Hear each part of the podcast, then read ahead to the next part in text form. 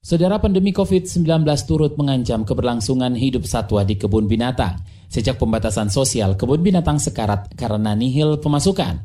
Satwa di dalamnya terancam kelaparan lantaran tak cukup pakan. Di Bandung, ada mahasiswi yang menginisiasi kepedulian terhadap satwa kebun binatang lewat penggalangan dana. Simak laporan yang disusun tim KBR, dibacakan Nomi Liandra diberitain kalau nanti rusa bakalan dijadiin makanan harimau karena kebun binatangnya itu kurang pemasukan dampak dari COVID-19 ini.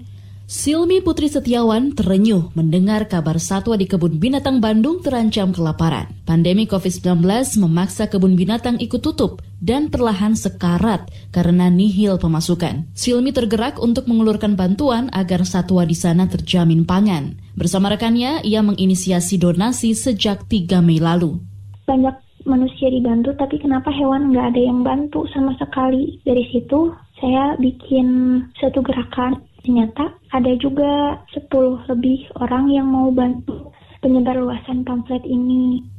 Dalam sepekan sudah terkumpul dana hingga 2,6 juta rupiah. Mahasiswi Universitas Islam Bandung ini lantas membelanjakan donasi itu untuk membeli sayur dan buah cuma sayur sama buah. Tadinya mau dibeliin daging dari pihak Bandung Zoo-nya itu udah penuh kalau daging, ya udah dibuat sayur sama buah aja. Sayur sih kayak wortel, kol, buncis. Kalau buah semangka, tomat, apel, jeruk, pisang. Silmi sengaja berbelanja pakan untuk satwa di pasar, bukan supermarket atau pedagang besar. Hal ini sekaligus untuk menggerakkan ekonomi rakyat di kala pandemi. Saya ngeliat di pasar juga kasihan juga sih, nggak berani nawar. Tapi alhamdulillah dikasihnya juga harga-harga yang murah. Belanja di pasar juga untuk muterin uangnya, jadi nggak belanja di satu produsen tapi di banyak pedagang gitu.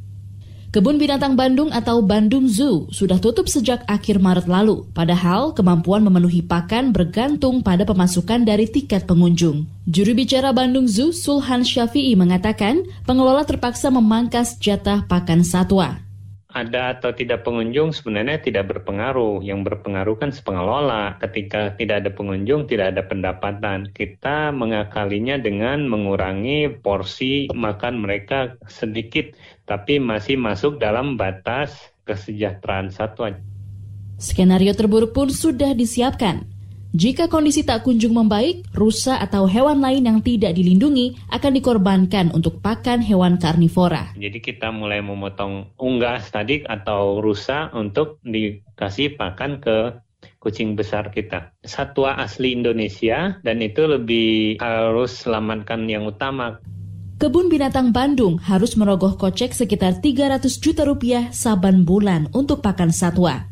Dengan sisa dana yang dimiliki, mereka hanya bisa bertahan hingga Juli mendatang. Nasib serupa juga dialami kebun binatang lain di banyak daerah. Sulhan menuturkan, para pengelola turut menggalang donasi dari masyarakat. Kita bisa di situ ada Alsat Ahmad, kemudian itu lumayan terbantu kita. Kalau bentuk barang bisa langsung disampaikan ke Kebun Binatang Bandung atau lembaga konservasi terdekat. Ketua DPRD Kota Bandung sudah berkunjung ke Kebun Binatang Bandung. Dia juga bilang, oh, kita harus selamatkan ini. Kalian bikin surat ke kita, nanti kita coba bantu.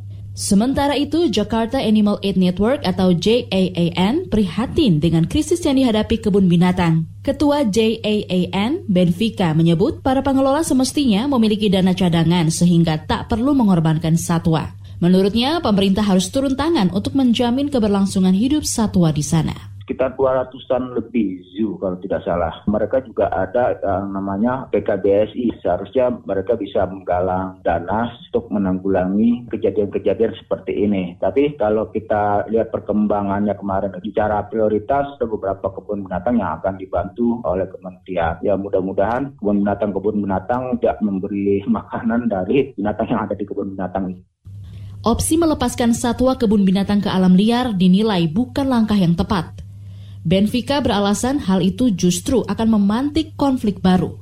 Pasalnya, hewan dari kebun binatang sudah terlalu jinak. Saya rasa itu bisa bikin masalah baru gitu karena memang satu-satu yang ada di kebun binatang itu memang sudah terlalu jinak. Jadi tidak ada solusi lain ya mereka stay di tempat. Karena pelepas liaran itu harus ada SOP-nya gitu. Tidak sembarangan kita melepas liarkan. Selain satwa kebun binatang, hewan peliharaan yang dijual di toko atau pet shop juga rentan ditelantarkan. Meski kasusnya diklaim sedikit, JAAN meminta pemilik toko memastikan kesejahteraan hewan di tengah pandemi. Satwanya itu diungsikan ke ownernya. Dia juga satwanya itu tetap mendapat perawatan. Perawatnya itu sendiri ya harus ada SOP perawatan gitu. Mereka harus berlindung diri lah ya. Demikian laporan yang disusun tim KBR saya Naomi Liandra